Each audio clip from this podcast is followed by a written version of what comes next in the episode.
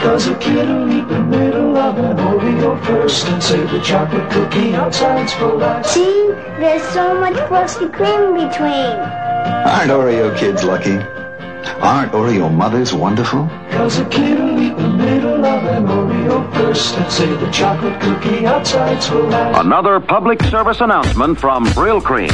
Finally, someone has reinvented the wheel. Hey, uh, you're tuned into the ravings of a clown on Jester Radio. Don't argue with the ball. Roger, we'll. It's as good as done. The complete solution for your home PC.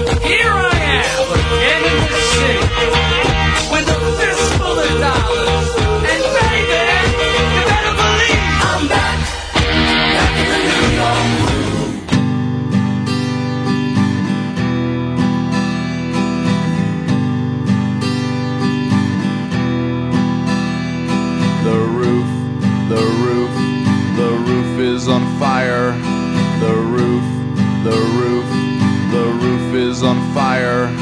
The roof, the roof, the roof is on fire.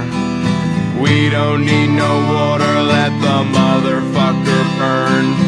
Burn, motherfucker. Yeah, hey, hey, hey, hey, hey. Yay, yay. Good evening and welcome to the ravings of a clown on Jester Radio. Wah.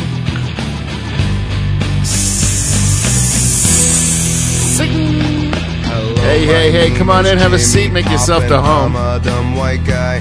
I'm not old or new, but middle school, fifth grade, like junior high.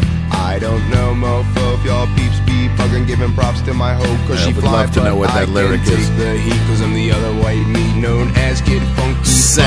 Nan, I'm hung like planet Pluto. Hard to see with a naked eye, but if I crashed into Uranus, I would stick it where the sun don't shine. Cause I'm kind of like Han Solo, always stroking my own wool. Cause He's just I'm like a woman's vagina. All that's evil, yeah, but you can Got my cooking. cookie All right.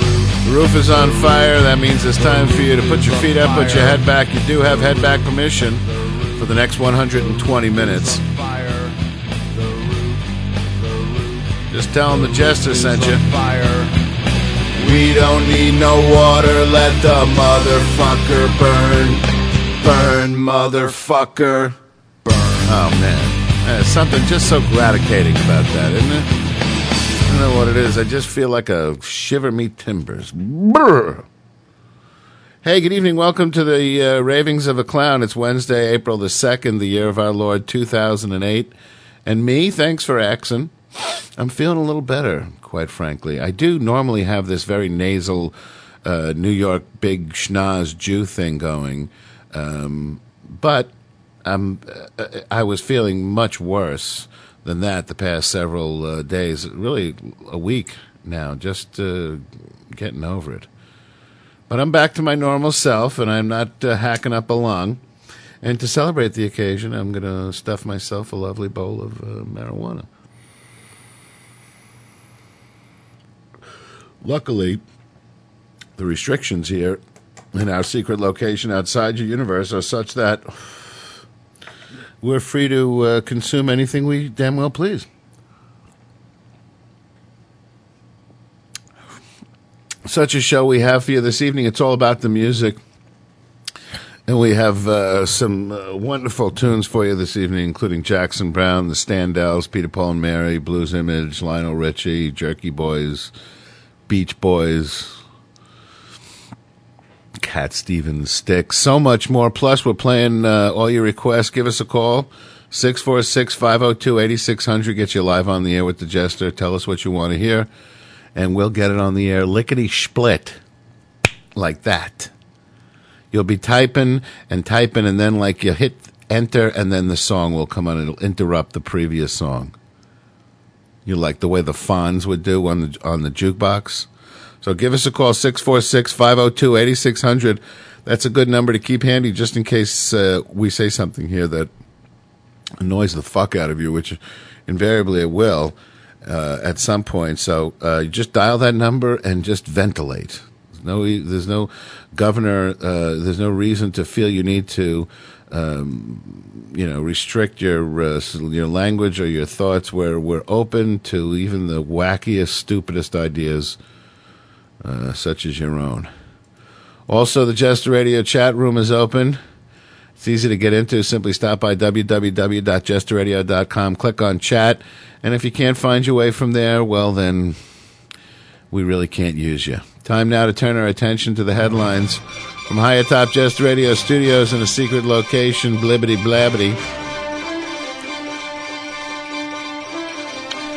Senator Barack Obama was uh, endorsed today by another uh, labor union.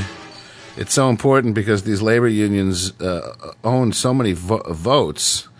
Uh, the, these laborers, they don't give a fuck about the country. They just give, you know, they just care about their job. Everything about, you know, their vote is all about their job. And that's, you know, pressed home every time they go to one of these political rallies. Uh, these, you know, mobsters get up there and tell them who to vote for uh, that's going to protect their jobs, and they diligently, you know, go to the polls and vote for whoever the fuck uh, they say to vote for. And they're not really telling them who to vote for based on what's good for them. They're telling them who to vote for based on whom they cut the best deal with for endorsement. Endorsements are all about uh, one hand washing the other, one back scratching the other. Not sure how to do that, but they they figure out a way. Rest assured. Um, he also got two Democratic superdelegates as a poll showed that he's cut Senator Hillary Rodham Clinton's lead in Pennsylvania almost in half since mid February as he strives to deny her a resounding victory in the state's presidential primary. The Illinois senator peeled off an affiliate of the American Federation of State, County, and Municipal Employees, uh, which has uh, endorsed Clinton. Philadelphia based uh, local of the National Union of Hospital and Healthcare Employees has about 16,000 members. Its president, and that's just votes. They make a deal with the head of that union to endorse them, and they, just chalk off 16,000 votes. Its president, Harry uh, Henry Nicholas, announced the endorsement while introducing Obama at a meeting of the Pennsylvania AFL CIO. Uh, this guy, Nicholas, is also the president of the 150,000 member National Union uh, and then uh, AFSCME International Vice President said he took the step because justice told me it was the right position to take. Justice meaning, you know, several dozen crisp hundred dollar bills. Meanwhile, Wyoming Governor Dave Freudenthal and former Montana Senator John Melcher endorsed Obama as superdelegates to the National Convention. They're among the Democratic Party leaders who are going to decide the nomination because Obama leads Clinton in delegates uh, although uh, neither candidate can win solely with the pledged delegates because uh, they both have won primaries and caucuses. Obama won uh, handily the Wyoming's March 8th caucus. Montana has a Democratic primary on June 3rd. Since last Friday, Obama has cut Clinton's lead among superdelegates by four. Uh, she now has 250 and he's got 220. Asked on MSNBC's Hardball about the possibility that he might finish the primary season with a lead among delegates but still not get the nomination, Obama said it was too early to worry about that. Most of the super delegates who have not yet decided, I think, will recognize that we've earned this nomination. That's not guaranteed, and I don't, don't take anything for granted, Obama said. Uh, I'll let the poobahs of the party make a decision as to how they want to deal with it. And that's what it's all about. It's all about the, uh, the parties because in America we really don't get to vote for people. We just get to vote for the people that are selected for us by the parties. You know what I wish we could see is just like um, a um, hundred people, you know, stand up and say no, vote for me because I'm going to fucking legalize marijuana and do this. I mean, they'll obviously there'll be a greater interest in appealing to the um, largest number of Americans instead of just some tiny little select uh, group from fucking you know, Oshkosh, Wisconsin, that that doesn't uh, uh, whose interests don't uh, even intersect with mine by a little bit. Al Qaeda number two, Ayman al Zawahiri, rejecting criticism of attacks by the terror network's followers that have killed thousands, maintained today that it does not kill innocent people. His comment came during a 90 minute audio response that was billed as the first installment of answers to the more than 900 questions submitted on extremist internet sites by Al Qaeda supporters, critics, and journalists in December. So they're having their their their Al Qaeda town hall meeting where the terrorists get to ask questions of the head terrorist, and he you know instructs them, no, we don't kill innocent people. That's absurd. You know, the Quran strictly prohibits killing innocent people, but of course, not a single fucking word these pathological lunatics ever say is, you know, is worth a fucking, you know, pile of dog shit. We have we haven't killed the innocents, not in Baghdad, nor in Morocco, nor in Algeria, nor anywhere else. Al Zawari said.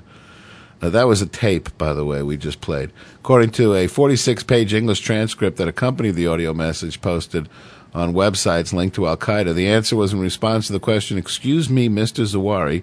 They have to say, Excuse me, even when they're writing it, because they're afraid he'll be doing something else when he turns to read the question. And the guy, right away, he has to excuse himself. Excuse me, Mr. Zawari, but who is it who is killing, with your excellency's blessing, the innocents in Baghdad, Morocco, and Algeria? Al Qaeda has claimed responsibility for the September 11 attacks that killed nearly 3,000 people in New York and Washington uh, back in 2001, while its affiliates in Iraq, Afghanistan, and Algeria regularly set off bombs in crowded urban areas that have taken thousands of lives.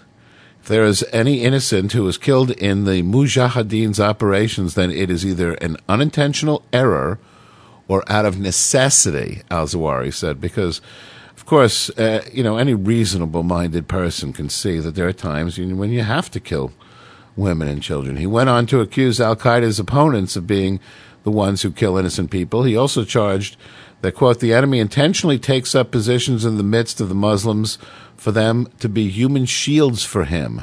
Not sure uh, what the specifics of that are.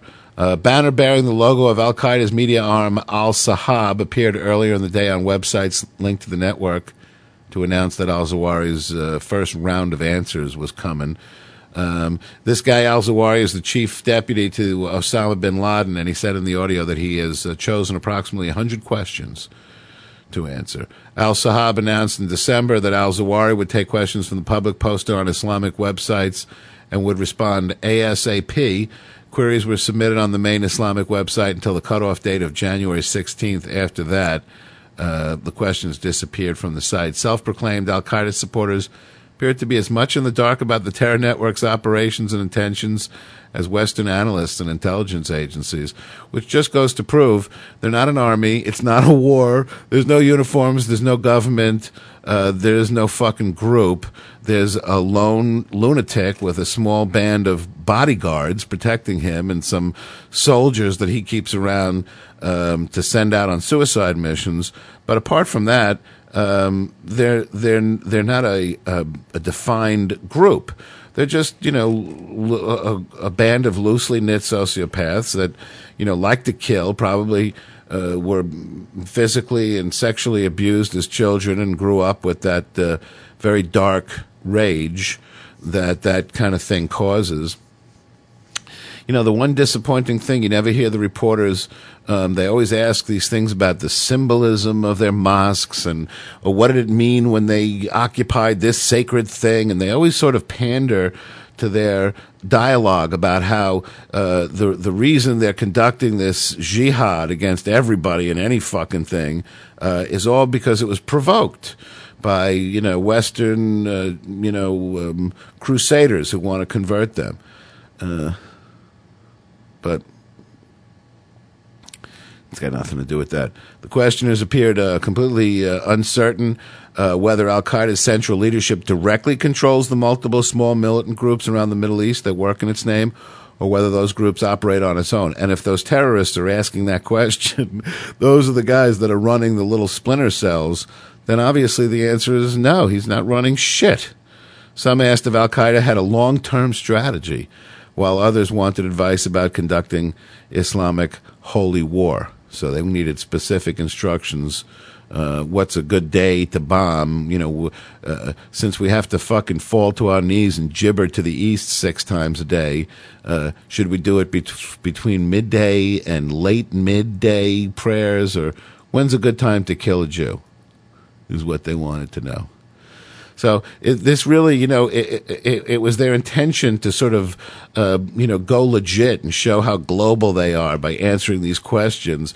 But really, in fact, what it did was expose uh, what a fucking bunch of posers they are and how they uh, have no organization whatsoever that their own fucking people who are supposedly in their own organizations are asking the most basic questions like what, what what's our goal here are you in charge do you do command directly i mean it's a fucking joke you know, just imagine if this is what we raised. I always think about go back to Timothy McVeigh. He was a disgruntled, uh, you know, lunatic, sociopath, um, who was anti-American government because you know they restricted his access to. Uh, um, you know, automatic weapons. You know, they he could only buy like thirty a month or something, and that wasn't enough for him to uh, uh, stockpile uh, against the coming revolution. So he decided to instigate it and uh, blow up a government building in Oklahoma City. And, uh, you know, they, they didn't turn him into like, you know, he didn't run away and become, uh, you know, like the head of uh, anti American government uh, politics. Um, they just, uh, you know, they didn't go to war against his hometown or all the people that, you know, write the magazines that he reads, those fucking soldier of fortune wackos. They, they, they didn't invade every, uh, um, Army Navy surplus store and arrest all those fucking lunatics. You know, they just uh, arrested him and they threw him in fucking jail and then, you know, they fucking hung him or uh, gave him a, you know, a shot or whatever, chemical uh, uh, execution. So why don't we do why why didn't we just do the same thing to these fucking wackos that blew up uh, the World Trade Center? And then just move on. Why did we invent this whole like phony, uh, you know, bullshit war? And then of all places, focus it on Iraq, which had absolutely nothing whatsoever to do with 9-11. I mean, at least Afghanistan was, even though the country w- wasn't officially, you know, a sponsor, they harbored the, the uh, guys who, uh, who, did, who carried out 9/11. They trained them. You know, it was a it was a hangout for them. At least that made sense to invade them. Hey, you think you're being gouged by big oil? U.S. troops in Iraq are paying uh, almost as much as Americans back home. Get that. Despite burning fuel at staggering rates in a war to stabilize a country known for its oil reserves, military units pay $3.23 a gallon for gasoline, diesel, and jet fuel, $88 a day per service member in Iraq, 88 bucks a day per guy in Iraq, according to the AP review and interviews with defense officials. A penny or two increase in the price of fuel can add millions of dollars to the U.S. costs. This was one of the reasons, by the way, uh, supposedly they uh, that you know the the Donald Rumsfeld, Dick Cheney cabal.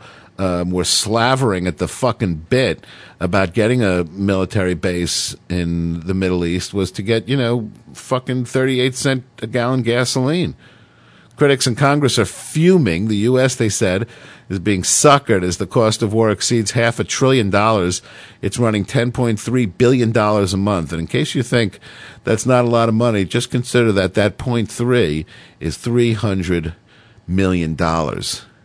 And that's just the point three, according to the Congressional Research Service. Some lawmakers say oil rich allies in the Middle East should be doing more to subsidize fuel costs because of the stake they have in a secure Iraq. Others point to Iraq's own burgeoning surplus as crude oil prices top $100 a barrel. Baghdad subsidies let Iraqis pay only about $1.36 a gallon. The U.S. military, through its Defense Energy Support Center, buys fuel on the open market. The U.S. military goes to the gas station and is paying from $1.99 a gallon to as much as $5.30 a gallon under contracts with private and government owned oil companies. The center then sets a fixed rate for troops, currently 351 a gallon for diesel, 315 for gas, and 304 for jet fuel, and 1361 for avgas, the high octane fuel that's used in the unmanned aerial vehicles, those uh, toys that they fly around by remote control. Kuwait does grant substantial subsidies, but they cover only about half the fuel used by the U.S. in Iraq. And the dis, uh, discount is eaten up by the Energy Support Center's administrative costs.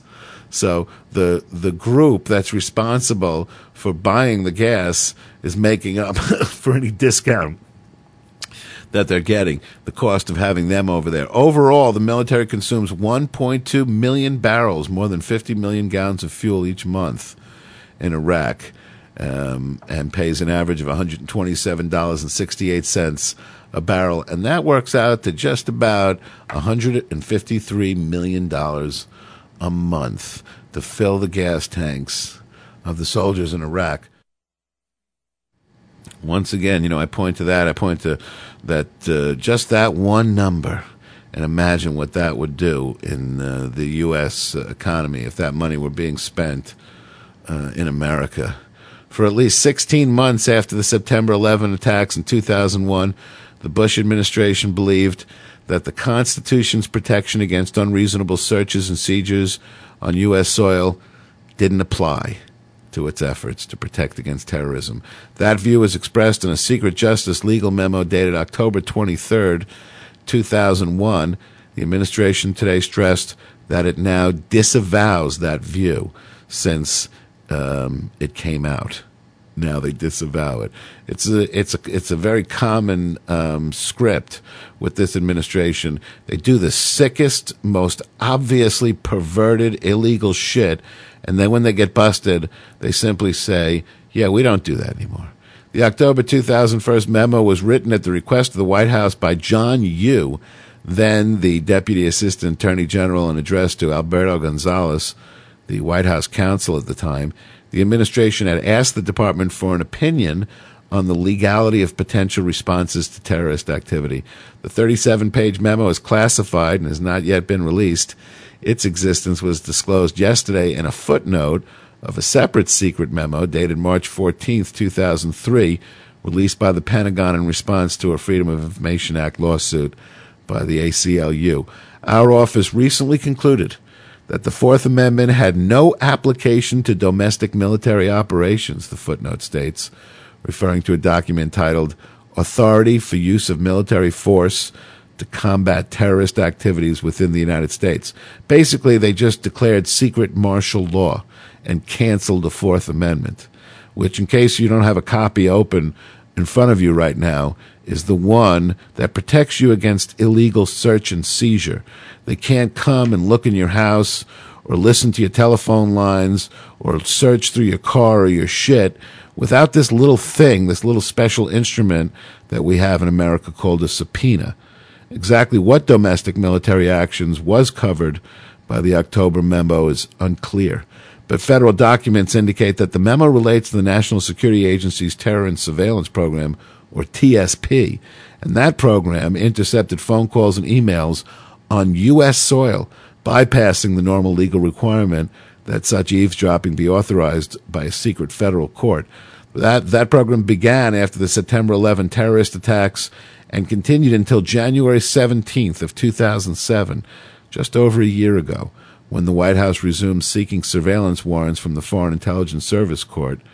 White House spokesman uh, Tony Fratto said today that the Fourth Amendment finding in the October memo was not the legal underpinning for the terrorist surveillance program. TSP relied on a separate set of legal memoranda, Fratto told Jester Radio. The Justice Department outlined that legal framework in its January 2006 white paper. The October memo was written just days before Bush administration officials, including uh, Vice President Dick Cheney, briefed four House and Senate leaders on the NSA's secret wiretapping program. For the first time, the government itself related the October member to the TSP program when it included it on a list of documents that were responsible to the ACLU's request for records from the program. It refused to hand them over. Today, Justice Department spokesman Brian Roehrkasse said the statement in the footnote does not reflect the current view of the Department's Office of Legal Counsel. We disagree with the proposition that the Fourth Amendment has no application to domestic military operations, he said. Whether a particular search or seizure is reasonable under the Fourth Amendment requires consideration of the particular context and circumstances of the search. So they're all backpedaling, of course, as they always do, whenever they're outed, whenever it becomes public, the sick, evil fucking shit that they say. You would think that these, you know, people who carry themselves as, you know, decent, religious, um, ethical uh, people would, at, you know, at least um, prepare themselves for this for, for the for the day that uh, you know their deeds are uh, unveiled because you know even the stupidest man knows that that day will always come and certainly these wise and uh, um, hardened politicians know that. Hey you're listening to the ravings of a clown on jester radio. It's all about the water tonight. Randy newman starts it off. You get food to. Won't have to run through the jungle and scuff up your feet. You just sing about Jesus drink wine all day. It's great to be an American.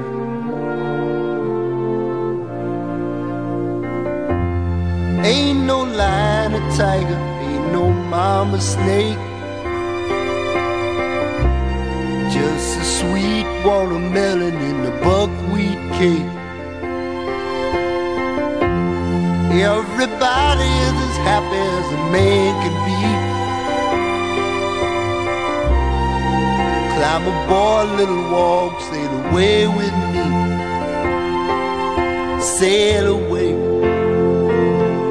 sail away. We will cross the mighty ocean in into Charleston Bay.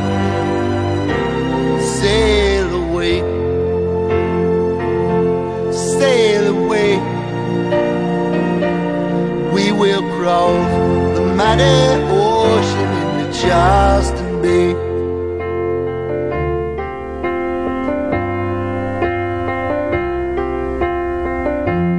In America, every man is free to take care of his home and his family. He'd be as happy as a monkey in a monkey tree. All gonna be an American. Sail away sail away. We will cross the mighty ocean into Charleston Bay. Sail away,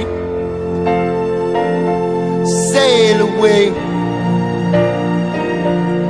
We will cross mighty ocean Charleston Bay.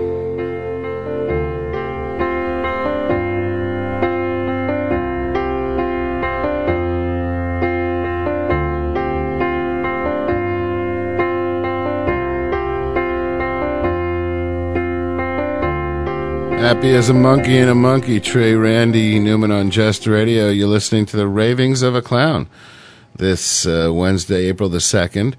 And um, hanging in the Jester Radio chat room. Why not stop by at www.jesterradio.com? Also, uh, think about giving us a call and um, telling us what you want to hear or just saying whatever's on your mind. The phone number is 646 502 8600.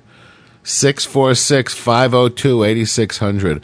So I get a call tonight from my father. My father's, I think, like 89 or 86 or something. His, his, his age has changed a couple of times over the years. I think it's like 84 now, he's claiming. And, you know, for the past like 20 years, literally for the past two or three years, he had a stroke a few years back. And, uh, you know, I've sort of been waiting, you know, for that other shoe to fall for my father to die. His, his uh, older brother and older sister lived till they were both in their 90s. Um, but um, I don't know. I've always had this dread of my father dying because of these, you know, uh, decades of unresolved shit, you know, that go that go on in my family, and they all came down from my father. My father was the was the progenitor of all the shit in the Jester family, and uh, so he gives me a call tonight. Oy is mir. Your mother fell down, cracked her skull open. What? What? Why did she fall down? Well, she was taking some medication. Why was she taking medication? Uh, well, she's been f- having stomach problems, and so now all of a sudden I'm switching to my mother's in the hospital. She's got a fucking f- half a dozen stitches in her head. She's got now I hear problems with the stomach, and she's falling. She was like you know always the um, younger one. I think she's like 75, but I always thought of her as young. Uh, even when I was a kid, I remember, um, you know, my teachers, when they, they, met my mother, they were like, holy crap, that's your fucking mother. She was like this, you know, tall, uh, thin, uh, you know, gorgeous, uh, erudite, uh, classy, you know, New York uh, woman. And then, you know, and there was me. they would fucking look at me with the big brown shoes and the yellow dress, and they would just shake their heads. So now, for the first time, I'm thinking about, wow, I wonder if my mother um, dies first. Because that'll be it for my father. He'll have about an hour and 45 minutes after that. Um, because he ain't, you know, barely wiped his ass for himself the past, you know, 10 years since he retired.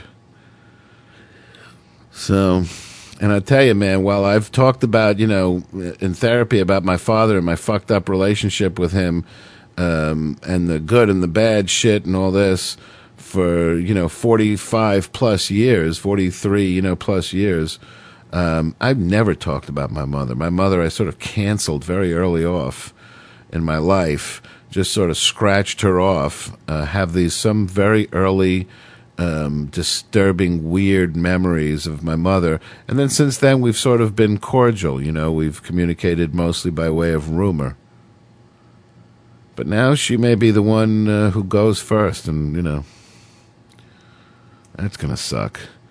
A bipartisan Senate bill designed to ease the slumping. You know, when you get to our age, we're finally dealing with the baby boomers, are all finally dealing with our parents, you know, dying. I know some of us you know, sooner than later. Um, but you know, in general, um, I think about you know my friends, uh, uh, the, the the the Dave the, the Dave the Rave and uh, Poe and a lot of folks who have already lost a parent or or two, um, and more coming. A bipartisan Senate bill designed to ease the slumping housing market won tepid reviews today. Even its top sponsor acknowledged that much more is needed to help millions of families threatened with foreclosure. The scaled back proposal unveiled by Senate Banking Committee Chairman Christopher Dodd contains an amalgam of ideas aimed at boosting demand for housing, helping homeowners saddled with subprime mortgages avoid foreclosure. The plan contains $4 million, I should say billion dollars, in grants to local governments to buy and refurbish the foreclosed homes, a new authority for states to issue bonds to be used to re- refinance subprime mortgages, and a temporary $7,000 tax credit for people who buy new homes or properties that are, are currently in foreclosure. I'm not sure what the uh, uh, what what what the, the, why this is a good thing to have governments buying foreclosed houses or to give people seven thousand dollar tax credits for buying properties that are already in foreclosure, meaning that they're being sold under market value. So I, I, you would think that the concentration would be on preventing these homes from going into foreclosure to begin with. These provisions and others were the product of a bipartisan negotiation that produced a narrow, common denominator approach to the crisis. There's a lot more that needs to be done, Dodd said, but it's a step in the right direction. Whenever you hear that phrase, there's a lot more that needs to be done, but it's a step, that's the last you'll ever fucking hear from these people. The White House weighed in with serious doubts about the plan, and economists across the spectrum are skeptical that it'll do uh, that it uh, do uh, much to ease the wrenching crisis in the housing market and the wave of foreclosures spreading across the country. White House spokesman Tony Fratto said the administration likes some provisions such as issuing mortgage bonds, modernizing the Fed uh, housing administration to boost access to FHA insured loans, but he added the administration has serious concerns about other provisions such as the homebuyer's tax credit and aid to local government to purchase foreclosed homes. This is, you know, this is um, a, a, a, chronic problem in the United States that we're constantly in emergency mode, um, as if nobody saw any of this shit coming down the road. It just sickens me. I keep fucking hearing about this shit. You know, 10 years ago, I heard that um, these ridiculous uh, mortgage rates um, are just begging for a fucking nightmare down the road. Everybody fucking knew it and they were handing out mortgages like potato chips. They were all fucking scamming everybody. They, uh, loo- you know, the the Bush administration loosened all these provisions on appraisals and you know who can do appraisals. It used to be everything had to be done at arm's length. Now it could be your fucking brother-in-law doing these appraisals, and they made these phony, trumped-up appraisals. They got these ridiculous fucking adjustable mortgages.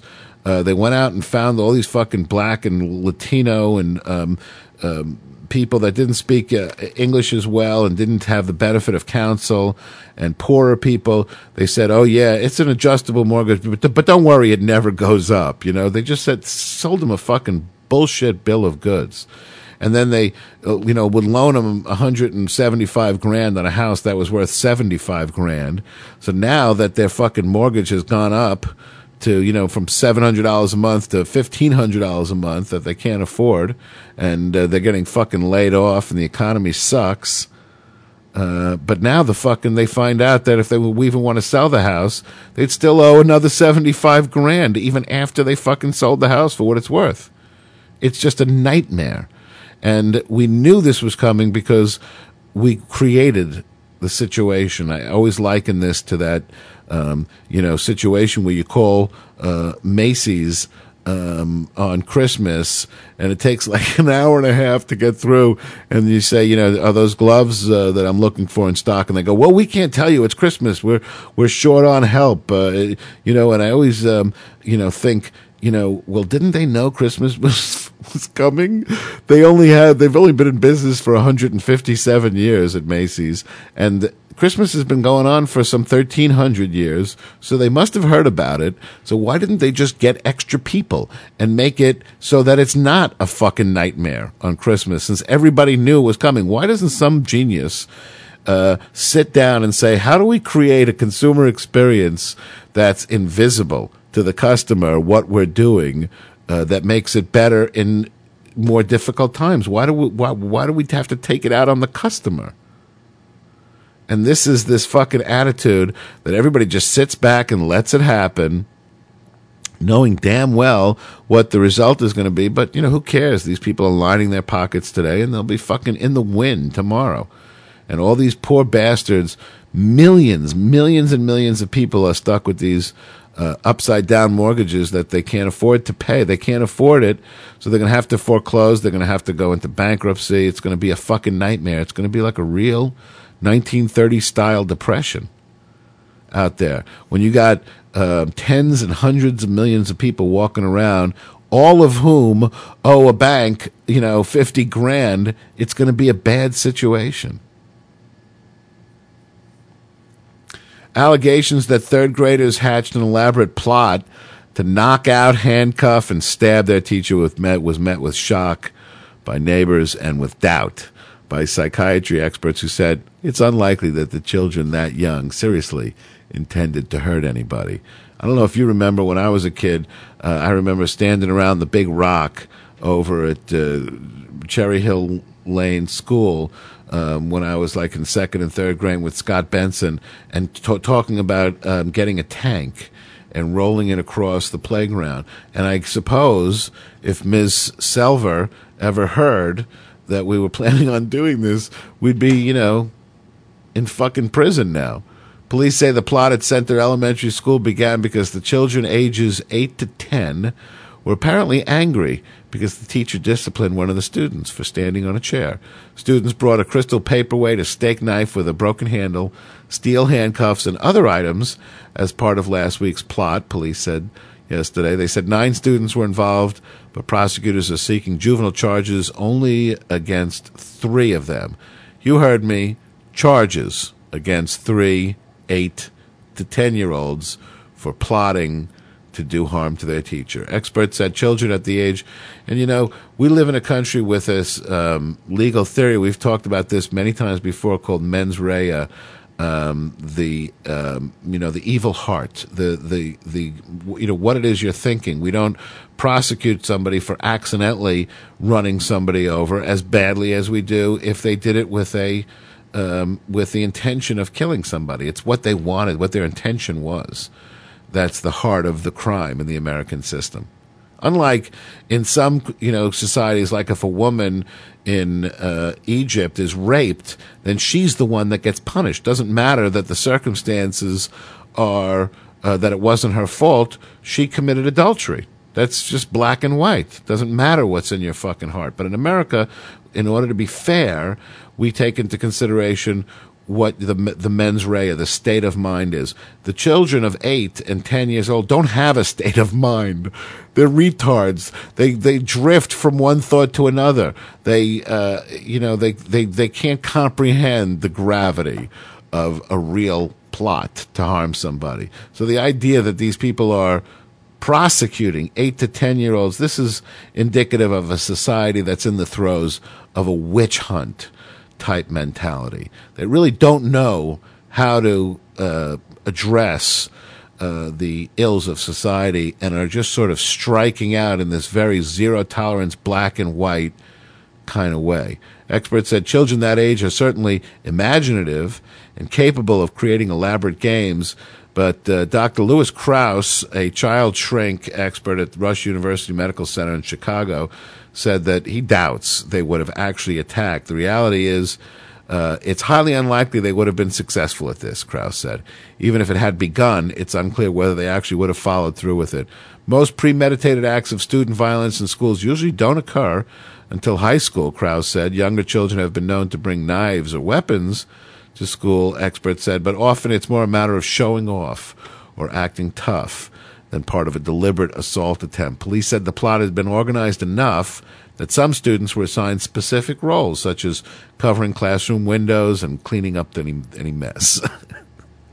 and you know how neat eight year olds are. Most children under the age of 12 don't generally experience the kind of long standing anger necessary for a premeditated crime, said Dan Mears, uh, an associate professor at Florida State University's College of Criminology and Criminal Justice. Kids tend to be more spontaneous, Mears said. If they're angry, they act on it right then. District Attorney is seeking juvenile charges of conspiracy to commit aggravated assault against an eight year old boy and two girls ages nine and ten. Girls are also charged with bringing weapons to school. News of the alleged plot spread quickly through the small South Georgia city on the northern edge of the Okefenokee Swamp, where residents are preparing for their annual Swamp Fest celebration this weekend. They were so young, I just couldn't believe it, said Eulathea Harris, 50, who lives in a public housing complex near the school. I wouldn't think like that would happen in little old Waycross. I guess if it can happen in the big cities, it can happen here. Police Chief Tony Tanner said the plot unraveled when a student reported to school officials on Friday that a classmate had a knife in her backpack. School officials said they punished all nine students. Some received long term suspension, but they would not be more specific. Under school system rules, children who bring weapons to school may also face expulsion. Tanner and District Attorney Rick Currie did not immediately return calls seeking comment. Chevette Owens, whose seven and eight year old children attend the school, said she was glad officials had taken action, but was still somewhat shaken. Where were my kids uh, when these kids had all those weapons? Owens said. My heart just dropped. I, ju- I just don't know what to think. So she wants to know where were her kids when these kids had all them weapons? Well, that's a uh, provocative question, Ms. Owens. I suppose they were in class learning. So the, to bring all this uh, ridiculous extra drama to this as if they were in imminent danger, uh, the plot was e- against the teacher anyway. It was never against any fellow students. So it would take an extraordinary circumstance for a child under the age of 10 to be detained, uh, said uh, Barton Juvenile Defender Clinic uh, uh, Randee Waldman. Um, juvenile court is rehabilitative in nature. It's not designed to be punitive. Children so young often aren't considered competent to stand trial, he said, because they lack the maturity to understand even the basics of the legal system. They may also be deemed too young to have had criminal intent. And there you go. Without the intent, there is no crime. You're listening to the Ravings of a Clown on Jest Radio this Wednesday, April the 2nd, the year of our Lord 2000 and something. Got something to say about it? 646 502 8600 gets you live on the air with your old pal, the Jester. Look out. Longer boats are coming to win us. Longer boats are coming to win us. They're coming to win us.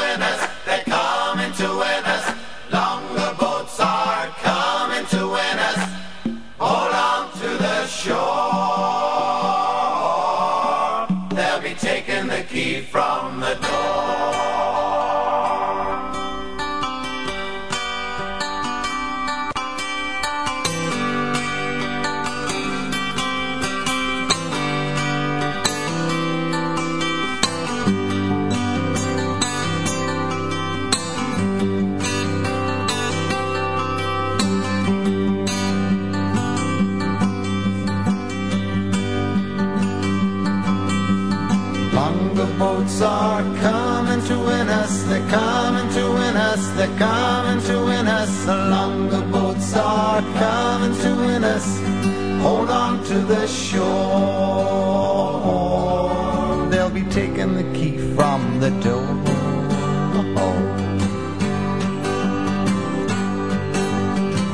I don't want no God on my lawn, just a flower I can help along.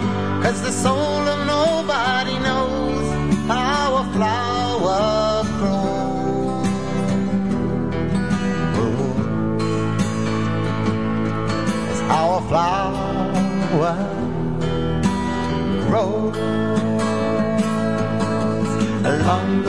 are coming to win us. They're coming to win us. They're coming to win us. The Longer boats are coming to win us. Hold on to the shore.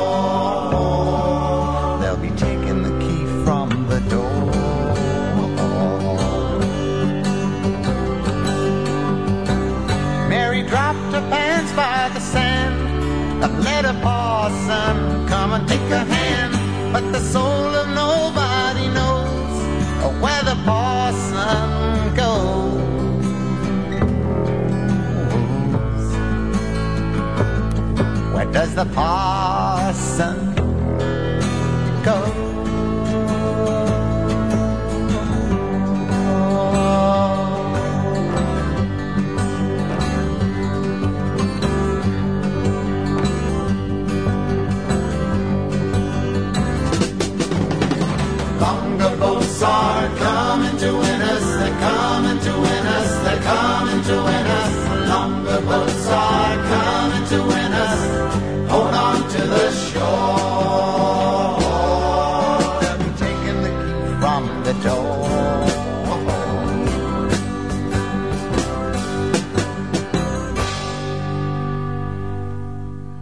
Mary dropped her pants by the sand and let a parson come and take her hand. But the soul of nobody knows where the parson goes. Where does the parson go? Cat Stevens on Jester Radio before he was a terrorist. You're tuned into the ravings of a clown this Wednesday, April the 2nd, the year of our Lord 2008. And uh, Ms. Owens wants to know where were her kids when those kids had all them weapons. That's what she wants to know. Where was they? Scientists have pinpointed genetic variations that make people more likely to get hooked on cigarettes and more prone to develop lung cancer, a finding that could someday lead to screening tests and customized treatments for smokers trying to kick the habit. The discovery by three separate teams of scientists makes the strongest case so far for the biological underpinnings of nicotine addiction and sheds more light on how genetics and lifestyle habits join forces to cause cancer. So the gene makes you want to smoke, and the smoke makes you get cancer. It's a kind of double whammy gene, said Christopher Amos, professor of epidemiology at the MD Anderson Cancer Center in Houston and author of one of the studies. It also makes you more likely to be dependent on smoking and less likely to quit. Smoker who inherits these genetic variations from both parents has an 80% chance greater of lung cancer than a smoker without the variants, the research reports. And that same smoker, on average, lights up to two extra cigarettes, cigarettes a day and has a much harder time quitting than smokers who don't have these genetic differences. The researchers disagreed on whether the variants directly increased the risk of lung cancer or did so indirectly by causing more smoking. The three studies funded by governments in the U.S. and Europe are being published tomorrow in the journals Nature and Nature Genetics. The scientists studied the genes of more than 35,000 white people of European descent in Europe, Canada, and the U.S. Blacks and Asians will be studied soon, and they may yield different results because they have different genes. They aren't quite sure if what they found is a set of variations in one gene or three closely connected genes. The gene variations which govern nicotine receptors on cells could eventually help explain some of the mysteries of chain smoking, nicotine addiction, and lung cancer. These oddities include why there are 90 year old smokers who don't get cancer and people who light up an occasional cigarette and don't get hooked. That's the one that always fascinates me. For me, you know, cigarettes are like heroin. You know, one cigarette and that's it. I'm a carton a day. You know, I, I go through three big lighters a day when I'm smoking. This is really telling us that the vulnerability to smoking and how much you smoke is clearly biologically based, said psychiatrist Professor Dr. Laura Bierut of Washington University in St. Louis, a genetics and smoking expert who did not take uh, part in the study. She praised the research as very intriguing. And, you know, when they asked, um, I just can't hear that word without doing that joke. I'm sorry. Who was the guy, that Town guy? uh, you know, who ran for president, when they asked him, uh, you know, what did he thought of Beirut, he said he thought he was the best baseball player that ever lived. The smoking rate among U.S. adults has dropped from 42% in 1965 to less than 21% now. That's pretty fucking good. The new studies are surprising in that they point to areas of the genetic code that are not associated with pleasure and the rewards of addiction. That may help enlighten why some people can quit and others fail, said Dr. Nora Volkow, director of the National Institute of Drug Abuse in Bethesda, Maryland, which funded one of the studies. It opens our eyes, Volkow said today. Not everyone takes drugs for the same reason. Not everyone smokes cigarettes for the same reason.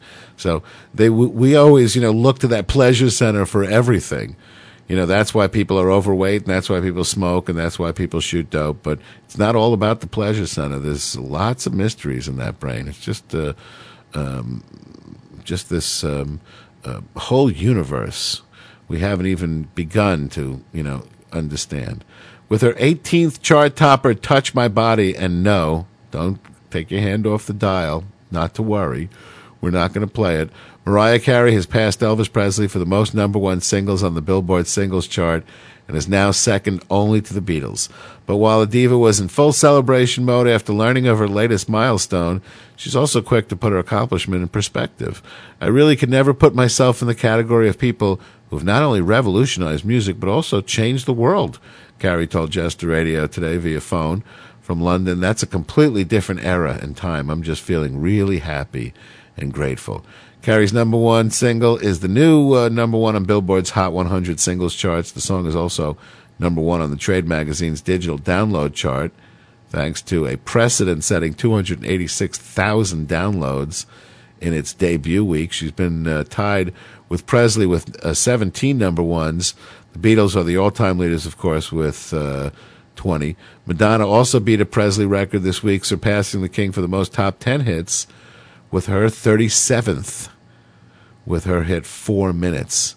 So, um, you know, and this is a, a, a sort of a, a, source of great shame for the music industry. It's a sort of a deep secret that not a lot of people are talking about. But, you know, a lot of these new records don't even really mean anything. Uh, because nowadays all these musicians are on steroids. You heard it here first. You're listening to the ravings of a clown on Jester Radio. Styx. Leave it where it is. I'm sailing away. Set an open course for the virgin sea.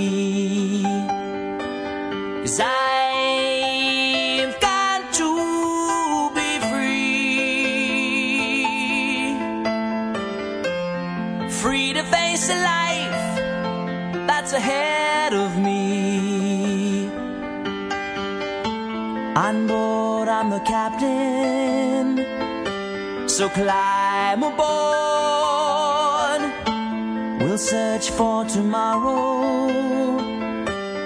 on every shore.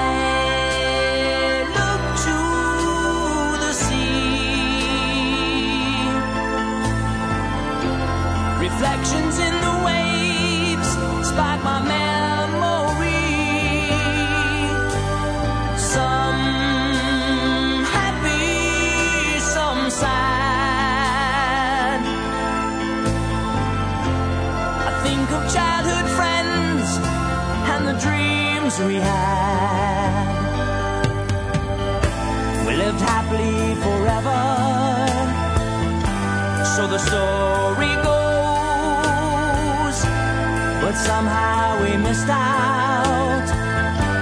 I'm a pot of gold, but we'll try.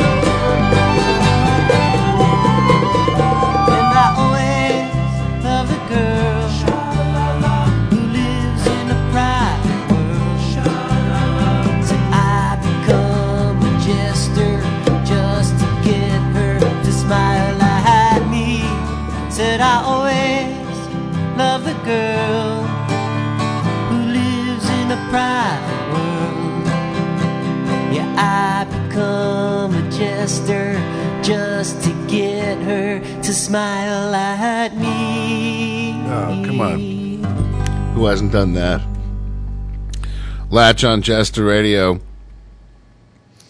Kind of like a uh, funky um, uh, mix of like um, Sid Vicious and Bob Dylan. Um, my favorite um, review of him was uh, from some guy in um, the New Yorker magazine uh, who called him uh, the last true punk. And, you know, it's so fucking true. Uh, you know, punk was all about, you know, kicking the establishment in the balls and, you know, sort of pulling back the curtain on this, like, bogus, um, yuppie uh, culture. And, um, and that's what Latch was to folk music. It's just uh, brilliant, and it you know it's sort of uh, like all great music gets better um, at uh, every listen. That's from an old uh, the uh, Blang album. Um, he's come out with a brand new album, which um, we've been playing all week, and uh, hopefully we'll hear from Latch soon. Uh, rumor is that uh, we might get him to grace us with a on-air um, visit. Hey, you're listening to the ravings of a clown on Jest Radio, so stay tuned for that. We'll have more about Latch live on Jest Radio. It's Wednesday, um, April the uh, second, second day of uh, the fourth month of the year of our Lord 2008, and it's all about the water tonight. You know, uh, honestly, you know, for me, my uh, fantasy locale is the woods. You know, some um, secret, uh, desolate location surrounded by, you know, uh, 40 feet high of barbed wire fence, but so far out, so many thousands of acres out from my ranch that I would never even see the the perimeter. And my, you know, maybe my dogs would get out there um, every couple of days or something to sniff around. Um, but it never included the water. The future ex former Mrs. Jester was a nut job about the water, and so we ended up living in this, um, um, you know, right on the beach in in Connecticut, you know, in Stamford, and and and the, um, you know, they say that real estate is all about. Uh, location, location, location. So the the house was, you know, worth twice as much as the same house would have been, you know, like four miles north and you know, regular area of Stamford, Connecticut. As if Stamford, Connecticut, the like seventh most expensive neighborhood on the planet, uh, wasn't expensive enough. We had to live, you know, a stone's throw from the beach. Uh, which we got to use, you know, at least twice a year, so it was totally worth it. No, actually, I think she went down there all the time. Um, but for me, the water's always meant, you know, not a lot. I grew up, you know, went you know, going off to summer camp when I was a kid, and I did all the boating and the skiing, uh, the water skiing, and the, you know, I like doing the. I always got the um, swimming prizes. I did a lot of competitive swimming, but I was just not a big nut job for being out like uh, on the water, on a boat on the water. It's just meant nothing to me. Uh, don't really understand it. People talk about their fantasy is to get on a boat at the end of their you know life and sail off into the fucking sunset and live on a boat in the ocean. Man, I can't even think of anything I would want less to fucking do than to be on a boat. I mean, maybe for a few hours during a you know I've been and I've been on a couple of cruises too in my life that I enjoyed tremendously. They were a lot of fun, you know, for four days, for a week, for for ten days. Uh, but that's it, man. You know, it's a novelty going to bed every night with the whoosh and the whoosh, but that's it. But some people, for some people, it's all about the water. And they just the you know they just dream. It's it must you know symbolize in their minds you know this the calmness and the peace of uh, you know the tranquility of life. Um, but that I just don't uh, get because it seems like a uh, an emergency when you're far away from land. Seems like you're in a constant state of pending emergency until such time that you, you know, because we're not fish, where we live on the land. You know, if a if you take a goldfish out of the water, the entire time he's out of the water is an emergency for him till he gets back in. That's the way it is for me. An explosion in a Milwaukee suburb demolished a church and damaged two homes today, injuring seven people, including three firefighters. Road and sewer work was being done in downtown Akanamawaka before the explosion occurred around 1:30 p.m. And Bob Duffy, the city's economic development director, said the blast and flying debris knocked over several workers. WE Energies had received a call from a contractor about an hour earlier saying workers smelled gas. They may have hit a line. Company sent out a crew. At least one of the workers was injured. Another WE Energy spokesman, Rick James, said he had no idea who the other guy was. He didn't even think he really worked for the company, and he did not yet know whether natural gas caused the explosion. But they think they may have hit the line, smelled like gas, big boom, seven people injured, three firefighters, uh, two homes destroyed. May may have been gas. We'll keep you posted. A Jamaican arrested after trying to check luggage containing a pipe bomb making materials onto a flight home explained he wanted to show his friends there how to make them. He didn't want to. There's no harm, no foul. Investigators were questioning whether Kevin Christopher Brown had ever been to Iraq, uh, where he told them he'd seen similar bombs made, according to court documents, and looking into his mental health history after his arrest Tuesday at Orlando uh, Orlando International Airport. Authorities and airline officials repeated their assurances that passengers were never in any danger. Uh, Transportation Secretary Administration officials nonetheless touted the 22 year old's arrest as a victory for new covert screening techniques involving plainclothes officers mingling with the travelers. So what they got now is they have this is the new method. They probably got this from the Israelis who are like, you know, the best. at this is they have regular people dressed up like regular travelers commingulating around with the people in the airport. And they're giving him all the eye, you see? And then they look him in the eye, and if the guy gives them a look back and a normal nod and a shake and a hey, how's, how's it going? Then he's okay, see? But if he looks at him and the guy like does that, you know how in the cartoon when the guy pulls away his shirt and he goes gulp and this big huge lump comes down his throat and the schwitzel is coming pouring off the guy and he looks at him and he says, that guy looks nervous. And he, then he gives him the stink eye, see? And the guy starts going, hummy, hummy, hummy, hummy, hummy, hummy, hummy. And he goes, eh, do you mind stepping aside, sir? Just step over there on the plastic. Cleveland Laycock, a manager in TSA's behavioral de- detection program, who was walking in civilian clothes, first spotted Brown. And by the way, his name is Cleveland Laycock. That's his name. And this is why in America they have they have this system where you're allowed to change your name. It's specifically because of names like this. He told an uh, uninfor- a, uh uniformed subordinate to watch the guy. Um, he first spotted him approaching the Air Jamaica ticket counter. Soon the officer called another for backup. Behavior detection officers Frank Scarconi and Jose Zangatita wouldn't spe- specify what Brown did that looked suspicious, saying that, of course, it would undermine their security strategy. But the, the first guy's name was Skowronski, and the second guy's name is Zengotita. So as a team, they're commonly known as Skowronski and Zengotita. That's their little nickname. But they uh, generally study facial expressions and body posture for fear, stress, and deception. When he came up to the ticket counter, he wouldn't look at anyone directly. Uh, said the officers watched Brown drop off two bags to be checked and had security officials set them immediately aside. Uh, inside were two glass vodka bottles containing uh, nitromethane, a colorless liquid used as fuel for drag racing and manufacturing and as a cleaning solvent. Uh, the FBI said in their court filing.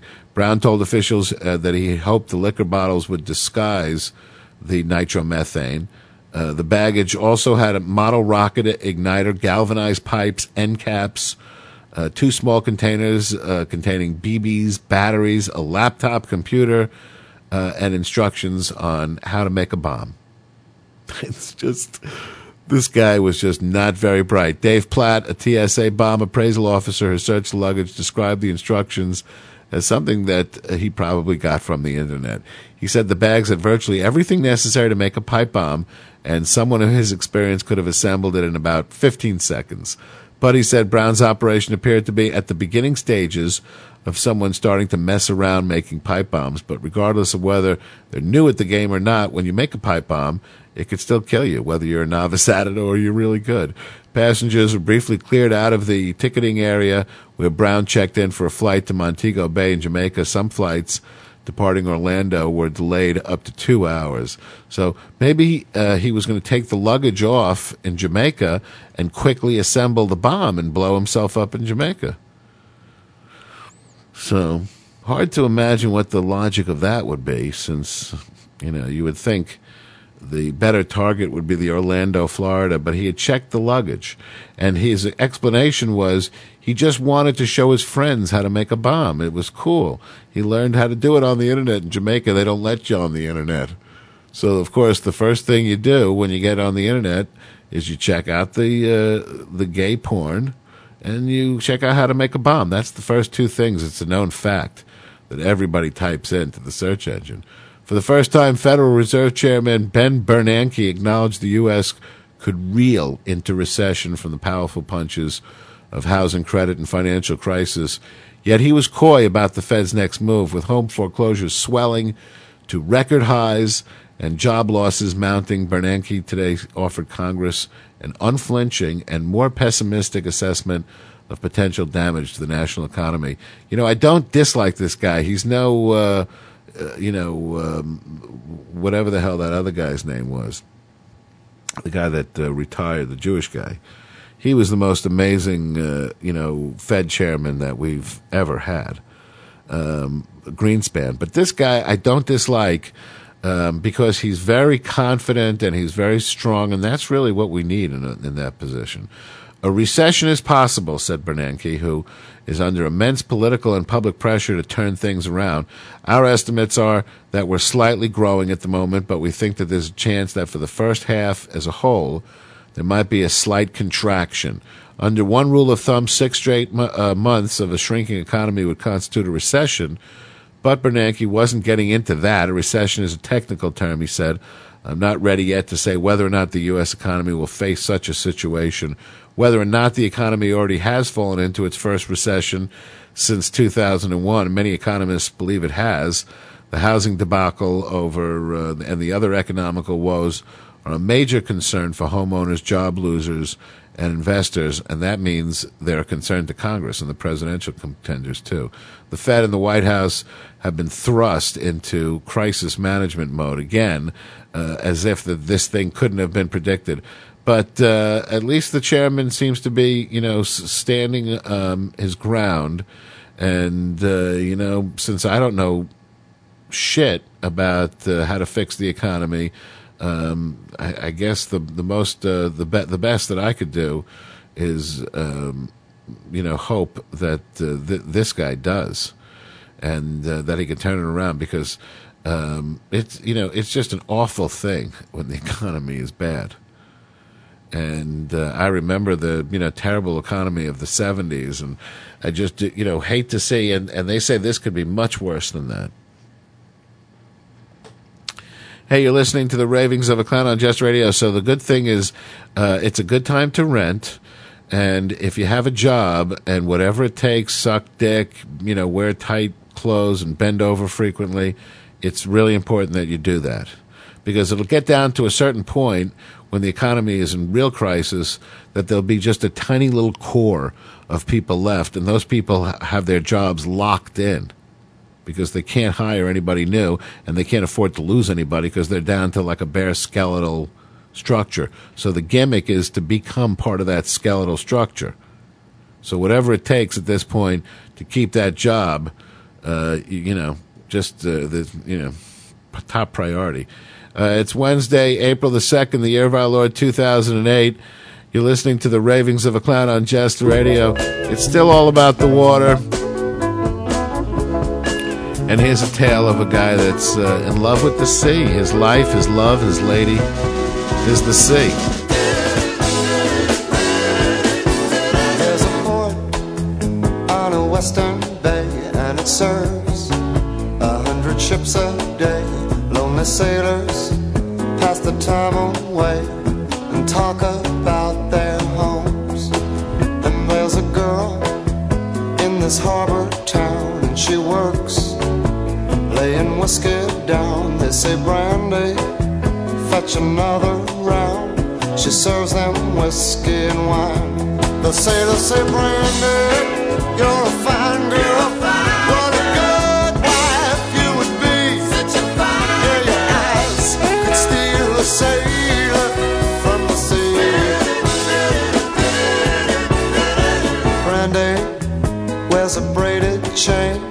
of finest silver from the north of Spain.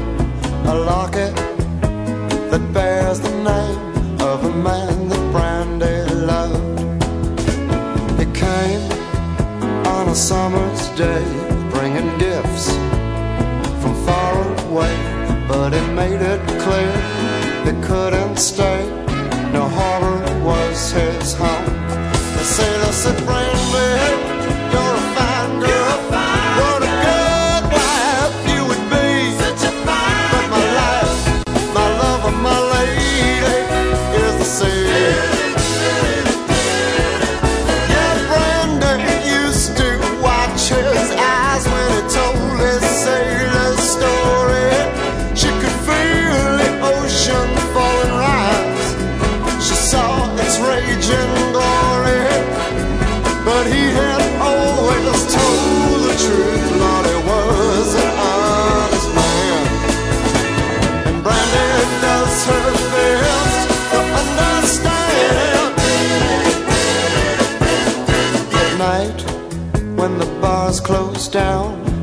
Brandy walks through a silent town and loves a man who's not around. She still can hear him say, she hears him say, Brandy,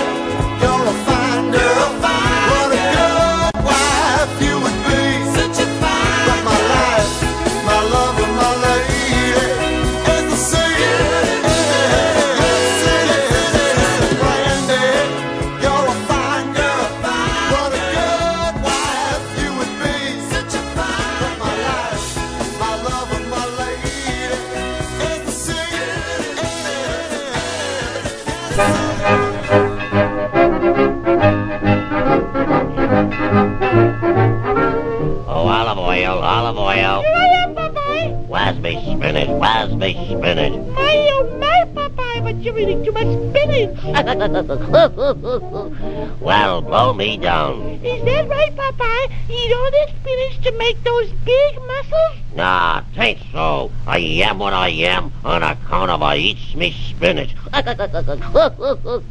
oh, I'm Popeye the Sailor Man. Popeye the Sailor Man. Now I am what I am, and that's all what I am. I'm Popeye the Sailor Man. Now I'm one tough kazookas, what hates all palookas, what ain't on the ups, and swear. Boy, I bips 'em and bucks 'em and always outrucks 'em, but none of 'em gets nowhere. Now if anyone dares to risk my fist, it's bop and it's wham, understand? So keep good behavior, it's sure one lifesaver with Popeye the Sailor Man. Oh, I'm Popeye the Sailor Man. Popeye the Sailor Man. Boy, I am what I am, and that's all what I am. I'm Popeye the Sailor Man.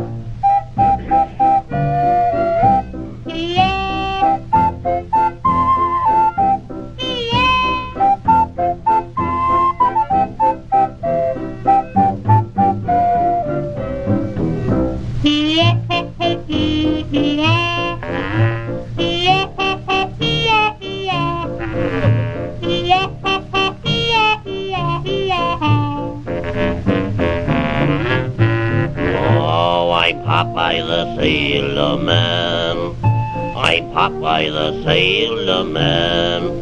Boy, I'm strong to the finish, cause I eats me spinach. I'm Popeye the Sailor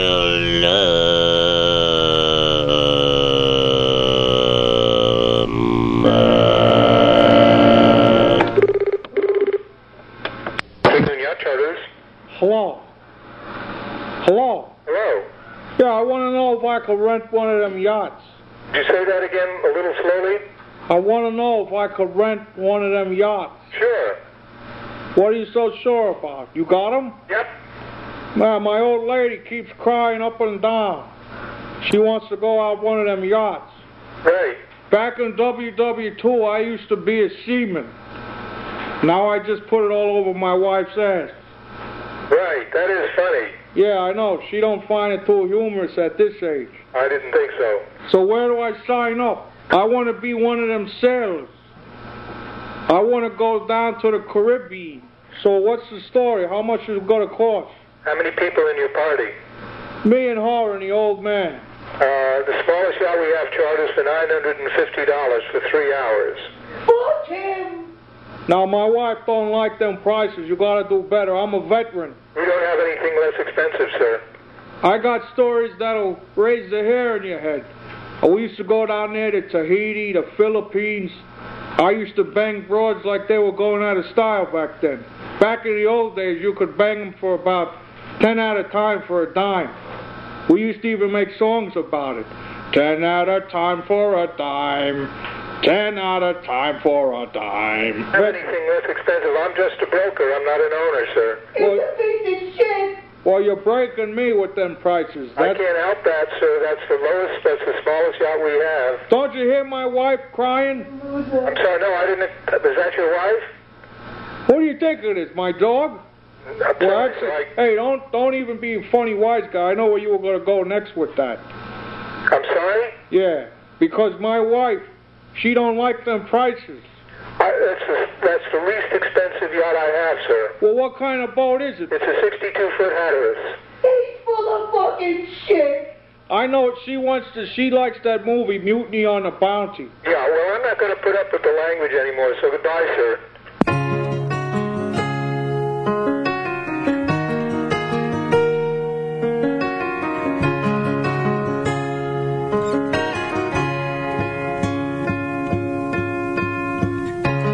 Sail on down the line about a half a mile or so, and uh, don't really wanna know uh, where you're going. Maybe once or twice, you see. Time after time, I try to, to hold on to what we got, but now you're going.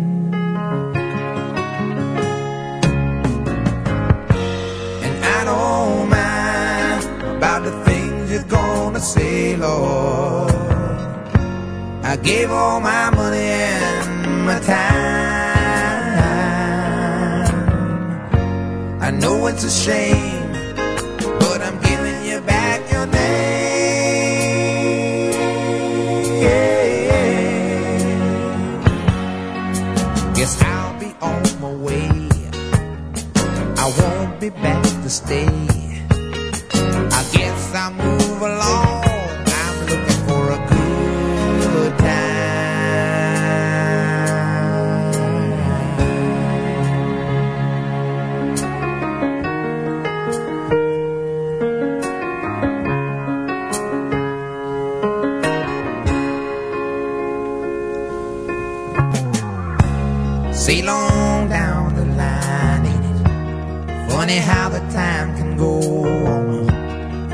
say they told me so, but it doesn't matter.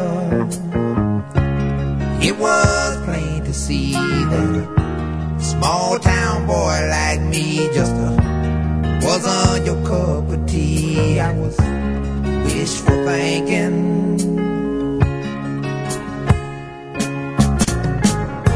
I gave you my heart and I tried to make you happy.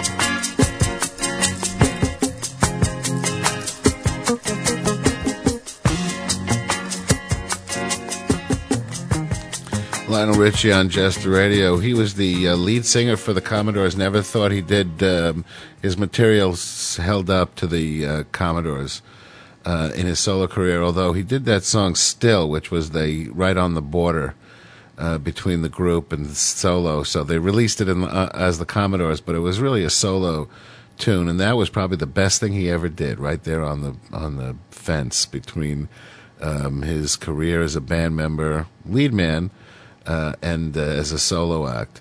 Lionel Richie. And there's that metaphor again, as if sailing on is the most beautiful and peaceful thing that a person can do on a boat, on a ship, at sea, sailing on, and that's the way our love will go. It will go like a ship at sea, which to me means our love will be very much like a dire emergency until we, you know, ship, uh, you know, uh, uh, uh, reach uh, port.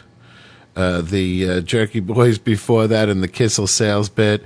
The uh, Popeye the Sailor Man, of course, the original um, uh, voice of Popeye, who was, you know, just a, a, a sort of a brief uh, time. Probably um, most people don't even recognize that voice of Willie, William Billy Costello, uh, more famously known as Red Pepper Sam.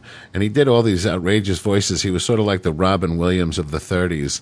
And he was in all these old Betty Boop uh, cartoons, these um, King Features cartoons. And he was sort of like every, you know, great sort of cultural icon of America. We we love the second banana.